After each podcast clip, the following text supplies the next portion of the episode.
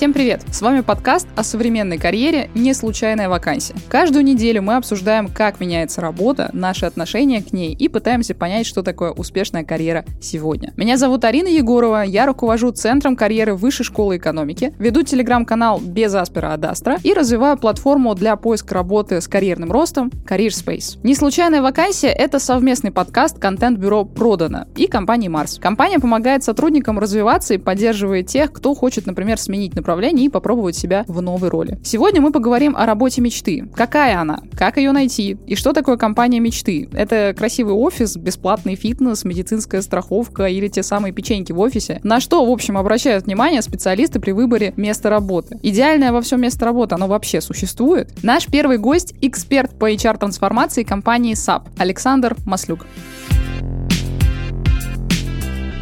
Саш, привет. Привет. Спасибо большое, что ты сегодня с нами. Первый вопрос, который хотелось тебе задать, он, наверное, исходит, исходя из твоего опыта еще до твоего прихода а, в SAP, в Group.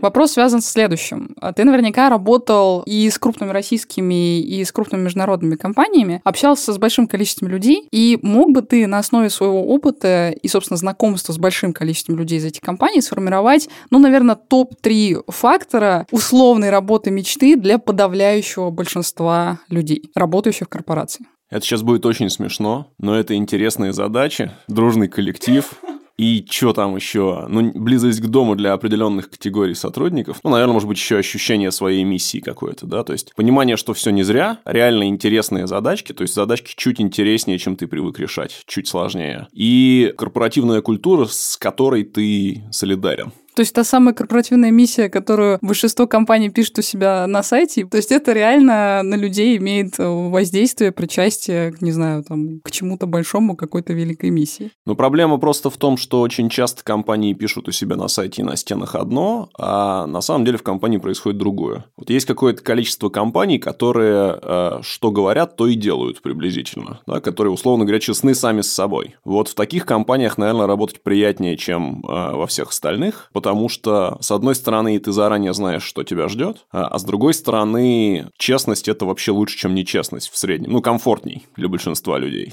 Так проще. Но вот ты упомянул про корпоративную культуру как э, фактор, да, который тоже, наверное, ну, состоит в том числе из миссии. А сравнивая международного и российского работодателя, как корп-культура в целом влияет на счастье сотрудников? Да, она везде примерно одинаково влияет.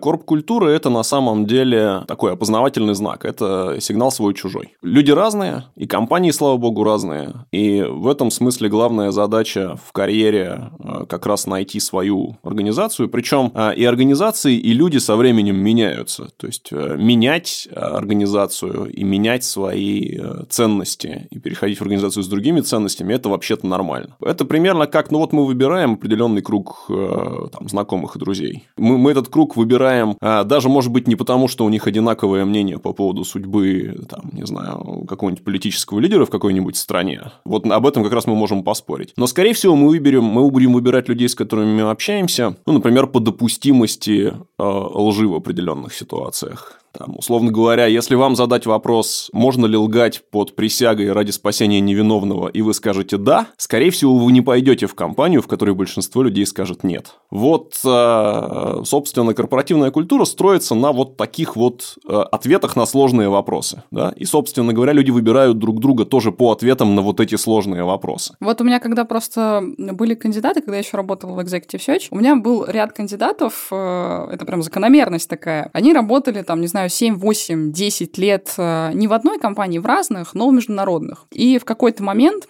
по счастливой случайности или несчастливой случайности, их забрасывало в российскую компанию, и все как один, они потом выходили и говорили, ну нет, это не мое, я больше в российскую компанию не ногой. Здесь чем у меня вопрос, два, наверное, даже. А, вот этот вот шлейф такой, российская компания, примерно равно не очень хорошая корпоративная культура. Так ли это на самом деле, или это, ну, как бы пережиток, не знаю, компаний, вышедших из таких жестких 90-х, и сейчас уже как-то немножечко по-другому. И второй вопрос отсюда же э, выливающийся. Можно ли э, менять корпоративную культуру действительно так, чтобы, не знаю, большее количество сотрудников с международным опытом приходило, им было комфортно? Я сначала на первый вопрос отвечу. Российская versus международная да, компания, ну, некоторое время уже, я думаю, лет 5-6 не является абсолютным маркером определенной культуры. Я видел российские компании с э, культурой, которую я не назвал бы 10 лет назад российской, и я видел их много, и это компании очень разные, в очень разных отраслях, в том числе э, компании, аффилированные с государством. И я видел международные компании, в которых э, к людям относятся так, что при этом у них есть там правила, процедуры, политики, все дела, но я видел международные компании, которые, несмотря на все это, к людям относятся так, как к людям относились в, ну, может быть, не в самом жестком российском бизнесе в 90-е, но, в общем,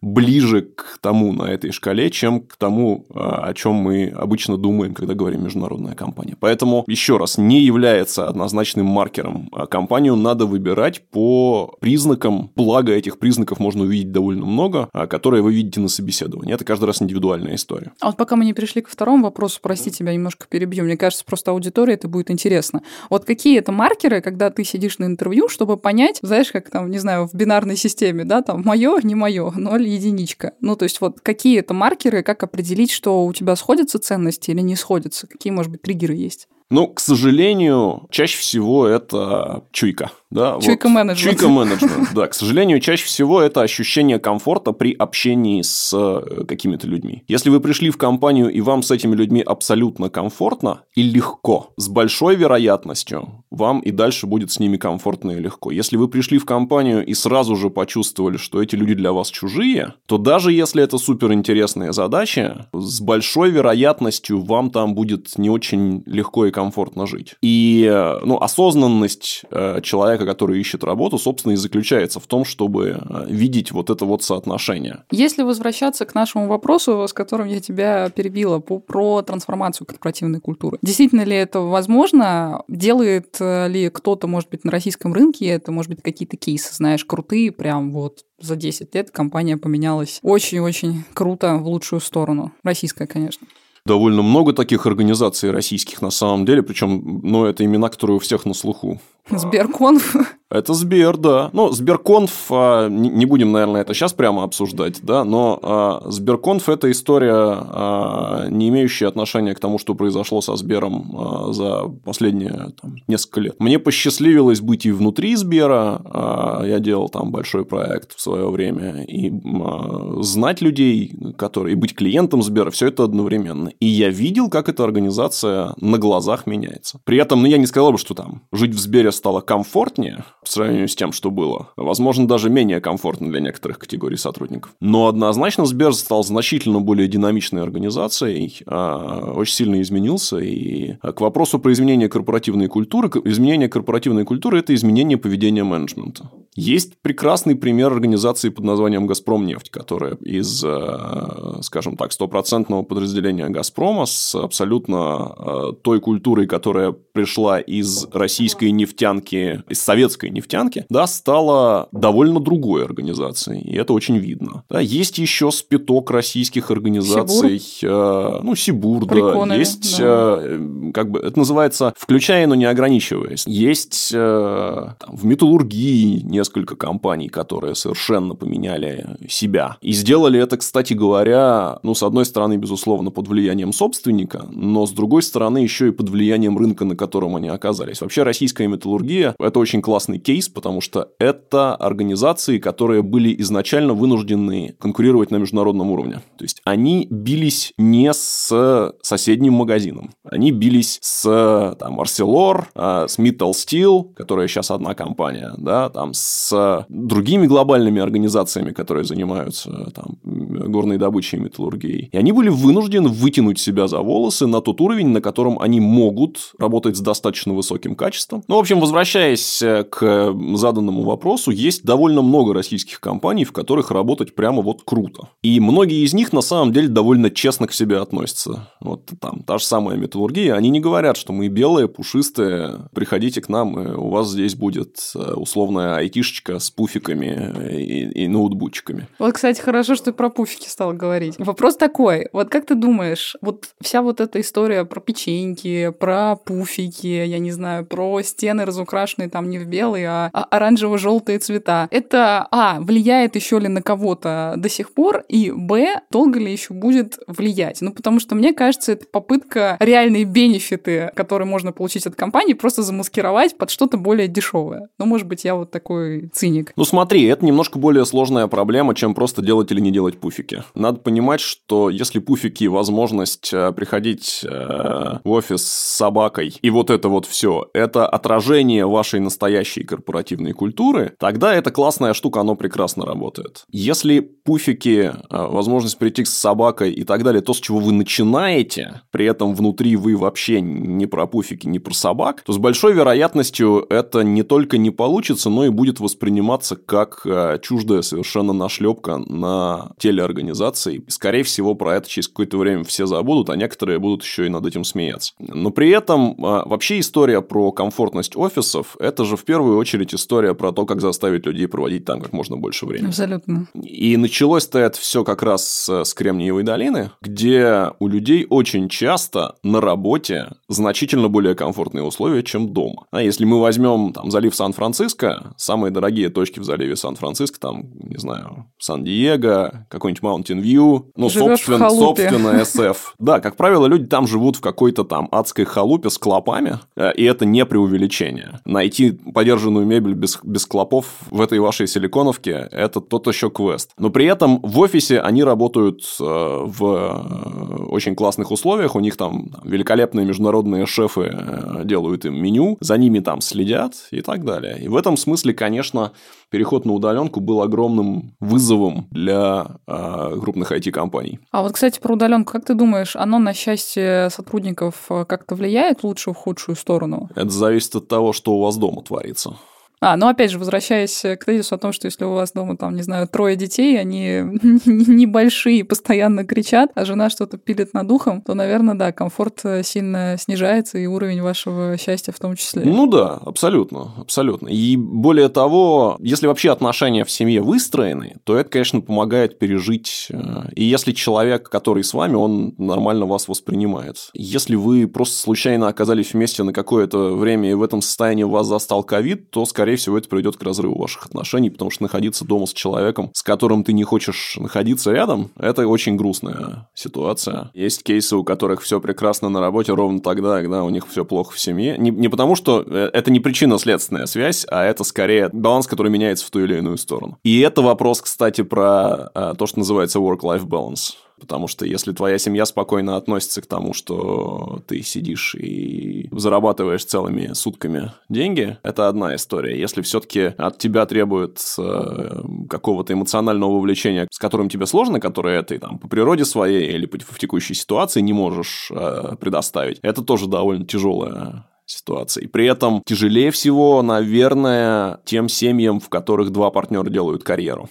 Потому что такая классическая семья – это когда один партнер э, делает карьеру, второй партнер играет вторую роль, и все с этим окей. Я сознательно сейчас не говорю про э, то, кто какой, кто, кто здесь кто, да, там мужчина, женщина или там, не знаю, бывают всякие разные семьи. Но вот э, в этой ситуации, когда там один человек зарабатывает, второй человек обеспечивает быт, э, возможно, чуть полегче, чем в то, что называется семьи с двойной карьерой. Потому что там, особенно на удаленке, сидят два человека, которые привыкли круглосуточно работать, у них э, э через каждые 15 минут зумчик, при этом тут же, э, если у людей маленький ребенок, даже если есть няня, то няня же все равно здесь. Слушай, а как ты думаешь, а, меняется ли как-то, скажем так, набор инструментов, которые делают а, человека счастливым, а, соответственно, по росту его карьеры, ну и, наверное, логично по увеличению его возраста. То есть угу. те, не знаю, факторы, которые влияют на счастье там 20-летних, остаются ли они такими же для 40-летних? Или есть какая-то существенная разница? Безусловно, существует огромная разница между счастьем 20-летнего а, сотрудника и счастьем 40-летнего сотрудника. Более того, а, любая приличная корпорация знает об этом и давным-давно взяла на вооружение все вот эти вот штуки. При этом оперирует скорее не возрастом, а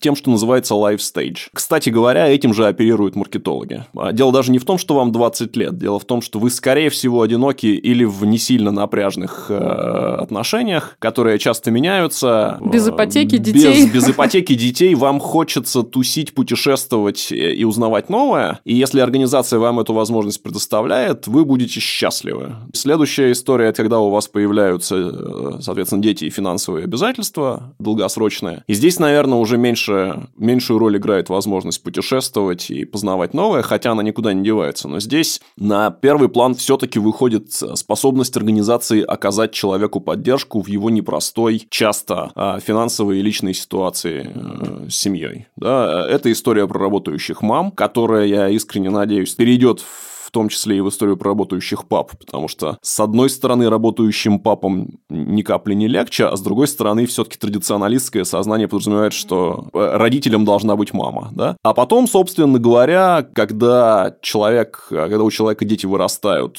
человеку становится 50, 60, 65, а учитывая, что продолжительность активной жизни резко увеличилась, значительно больше увеличилась, чем продолжительность жизни в целом, продолжительность активной жизни сейчас практически равна продолжительности жизни. Да, то есть есть огромное количество профессий, родов занятий, да, где люди могут быть активными до 80-90 лет, и при этом даже работать в корпорациях, если, в общем, корпорация позволяет это. Но начинается это, конечно, там с 50-55, называется, когда дети уже все выпустились, э, выпорхнули из гнезда, и э, это новая жизнь. Это на самом деле в каком-то смысле смысле новые 20, потому что в этом возрасте, во-первых, точнее, на этом лайфстейдже, да, скажем так, э, надо дать возможность людям, во-первых, переучиваться, во-вторых, чувствовать свою ценность, а в-третьих, правильно распределять баланс между их невозможностью объективной а, работать по 16 часов в сутки просто как бы уже чисто энергетически и огромным интеллектуальным потенциалом у тех людей, которые остаются интеллектуально активными. Если корпорация вот это может делать, то это, конечно, очень крутая организация. Лояльность сотрудников которой наверняка выше, чем среднестатистическая температура Абсолютно, абсолютно. А учитывая, что у нас же понятие а, работы в корпорации постоянно меняется, то есть сейчас не обязательно быть штатным сотрудником корпорации. Сейчас вполне возможно на эту же корпорацию работать в качестве фрилансера. И э, вот это вот все, это тоже новая история про счастье. И хороши в первую очередь становятся те организации, которые могут отпустить в нужный момент человека на неполную занятость, но оставить его, скажем так, в контуре, в периметре своей организации, или вообще отпустить его на другую работу, к клиенту, к партнеру, а может быть даже к конкуренту, и потом вернуть назад вот с этими новыми знаниями, но, угу. но при этом с пониманием а, своей корпоративной культуры, и вот он наш, но он знает какие-то вещи, которых мы не знаем, потому что мы там не были, а он был. И вот это тоже еще одна очень важная, крутая штука. А как ты думаешь, как определить вот, может быть, каких-то тоже топ-3 причины, что ты на текущем своем рабочем месте, в текущей компании счастлив или несчастлив? Но возвращаясь к началу разговора, вы не ощущаете противоречий с э, культурой организации, в которой работаете. Вам не кажется, что организация лицемерит, да? Ну или кажется, но вы нормально это воспринимаете, потому что в целом э, ну, невозможно на 100% совпадать. Ну или возможно, но на короткий период. Вторая история – это вы видите Yeah. Если вас спросят, как насчет позаниматься вот ровно тем, чем ты сейчас занимаешься, еще ближайшие года два? Если ответ на этот вопрос однозначно да, то вы э, в хорошей ситуации. Если на ответ на этот вопрос, ну как бы бог его знает, тогда вам стоит думать про следующий карьерный шаг. Может быть, там, не знаю, обратиться к карьерному консультанту или пойти потихонечку по рекрутерам, а, или прийти к своему менеджеру, если у вас достаточно хорошие отношения с менеджером, и сказать, слушай, ну что-то вот, мне кажется, мне пора задумываться про следующий шаг. Ну и третья история – это насколько вам вообще с этим работодателем комфортно с точки зрения э, там, рыночных условий по оплате труда, насколько вас устраивает, насколько это соотносится с вашими финансовыми э, обязательствами и так далее. Первое – это… Э, идеология, наверное. Первое, да? да, это идеология организации. Второе – это насколько вам интересно в ближайшие несколько лет заниматься вашей работой. А третье – это, ну, собственно, насколько вас устраивает да, финансовая финансовые и другие условия вашей организации. Как видите, дорогие слушатели, может быть, если вы не задумывались о чем-то, кроме финансовых условий, ДМС, не знаю, корпоративного фитнеса, все-таки, наверное, счастье в большинстве случаев э, на работе а в конкретной компании определяет э, идеология и то, мэчитесь ли вы с корпоративными э, ценностями компании, в которой вы работаете. Саша, спасибо тебе большое, было очень интересно. Пожалуйста, очень приятно. Спасибо Александру Маслюку, мы узнали его мнение как независимого эксперта. А как смотрят на идеальную работу в крупных компаниях? Спросим об этом Махмуда Махмудова, он психолог, менеджер клиентского сервиса Royal Canin, бизнес-подразделения Марс.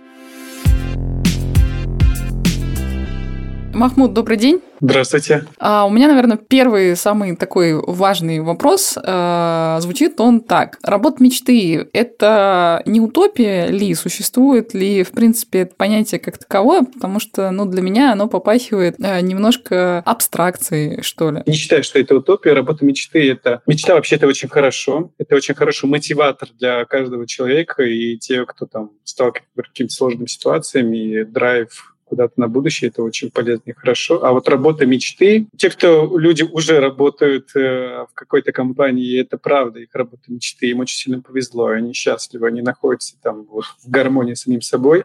Те, у кого этого нет, это то, куда они будут стремиться, изменять себя, делать себя лучше, либо выходить из того состояния, куда бы им хотелось бы. И это очень хорошо, что есть мечта, есть такое понятие, как работа мечты, и не считаю, что это утопия. Я просто почему задала этот вопрос, потому что, мне кажется, термин «работа мечты» настолько избитая история, что, ну, типа, я хочу там, или там, не знаю, зайдите к нам э, на какую-нибудь вакансию, это вакансия, там, работа вашей мечты, у нас там дружный коллектив, печеньки, пуфики и так далее и тому подобное. Мне кажется, что просто сама фраза стала избитой, и поэтому я решила задать вопрос про утопию. Но если как бы расширять этот тезис, да, а в чем тогда основные критерии, наверное, работы мечты для для большинства сотрудников? Что это за факторы, которые определяют работу мечты как работу мечты? А, наверное, каждый, наверное, как-то в этом будет определять что-то для себя. Я, наверное, вот в этом вопросе, наверное, могу сказать чуть-чуть от себя и про себя. Это, наверное, будет правильно, исходя из своего опыта. Например, в течение всей своей карьеры я всегда, вот в начале карьеры особенно, я думал, я вот такой юный, зеленый, мне вот там нужно от матерых э, лидеров поднаучиться чему-нибудь, чтобы там вот там стать таким же. И я, честно говоря, в начале своей карьеры всегда там, даже там на собеседовании, когда я встречался, я смотрел на своих будущих руководителей, думал, там, наверное, круто, вот ну, я чему-то смогу научиться, я, наверное, стану вот таким же. И много раз происходило так, что либо эти руководители меняли, либо они уходили, либо я разочаровывался, и на тот момент я понял, что это, скорее всего, наверное, немного неправильно. И, честно сказать, наверное, вот у меня последний переход, когда у меня был уже в сторону Марса в, в Royal Canin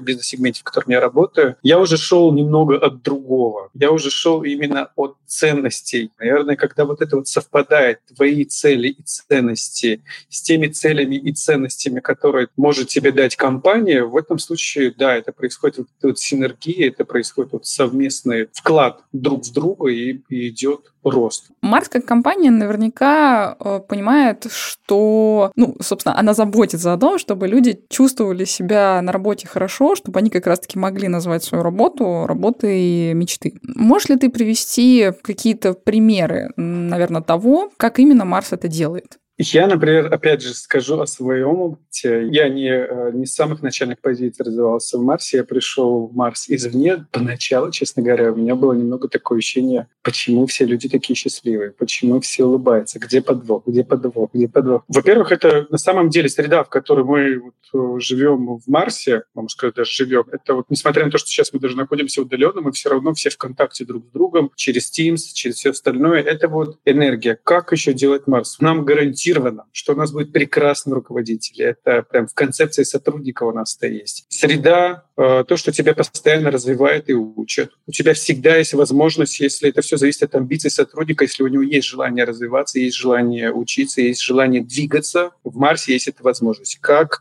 линейно как горизонтально, так межсегментно. Ты можешь переходить из одного сегмента в другой сегмент. Все зависит от уровня твоих амбиций. Если у тебя возникают какие-то сложные там э, сложности с работой, всегда есть возможность обратиться как к своему руководителю, так и обратиться к другим старшим лидерам. Все вот эти вот вещи в скопе как раз-таки делают именно среду Марса уникальной. То есть там, ты можешь развиваться, ты можешь учиться, ты ощущаешь вот этот дух свободы. И он реально дух свободы, потому что, например, там я, а, работая в Марсе, я сумел закончить свое третье высшее сейчас пошел на четвертое. Вот это вот все лично меня драйвит. Поэтому я выкладываюсь там на 150, на 200 процентов. И не из-за того, что, что мне нужно это делать, а потому что я это хочу делать. Возвращаясь к нашей теме про э, счастье сотрудников компании, как ты думаешь, э, что превалирует? Э, ценности, миссия, причастность э, к большому да, в компании? Или такое приземистое материальное, когда у тебя есть хороший ДМС, можно, не знаю, там с котиком или собакой прийти в компанию, пуфики, бесплатные обеды и все вот это вот. Материальное versus идеологическое. Что превалирует для большинства сотрудников? Касательно ДМС, пуфиков, конфет, печенья и всего остального, это у нас э, очень много достаточно. Это, наверное, как-то базовый уровень. Даже, наверное, не знаю, если этого нет как, как, как по-другому. Момент, который ты отметила, возможность прийти в офис со своей собачкой, это есть не у всех. Это есть как раз-таки в Марсе. В многих других компаниях, когда они там видят, э, по крайней мере, в моих сторис, когда я там выкладываю там в Инстаграме или еще где-то, как у нас по офису бегают собаки, и там, а, визжат, там, типа, как это круто, то, что у вас это вот можно сделать. Да, я помню, как один раз э, партнер, один из партнеров, который там пришла из другой компании, они там все такие жесткие, у них там все, все регламентировано внутри своей компании. Когда он там бегал чих по, по офису, там, типа, все там являются, это, это что, это вот здесь собаки ходят? Я говорю, ну, не только собаки, но еще какая-то комната есть.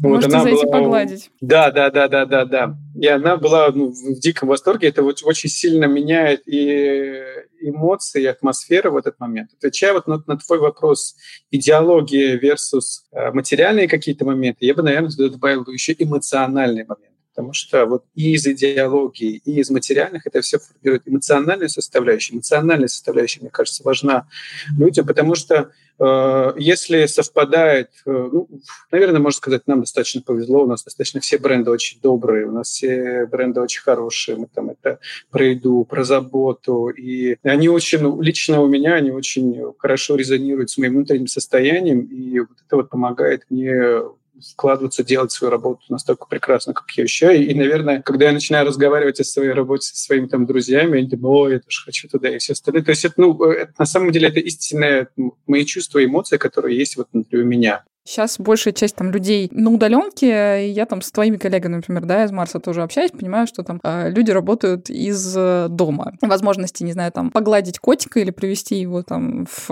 офис э, отпадает. Как это влияет на счастье сотрудников? Э, влияет ли как-то? И как компания Марс, э, может быть, какие-то другие варианты для поддержания счастья сотрудников на удаленке использует? У нас постоянно проходят какие-то мероприятия с очень интересными людьми в онлайн-режиме, правда, сейчас Сейчас у нас все перешло в онлайн-режим с очень интересными людьми, начиная от космонавтов до инвестиционных э, планировщиков, которые рассказывают, как там, как в космосе живется и как они вот там изоляцию переживают, точно так же, как там в это время, там, как правильно планировать свои финансы, как с этим жить.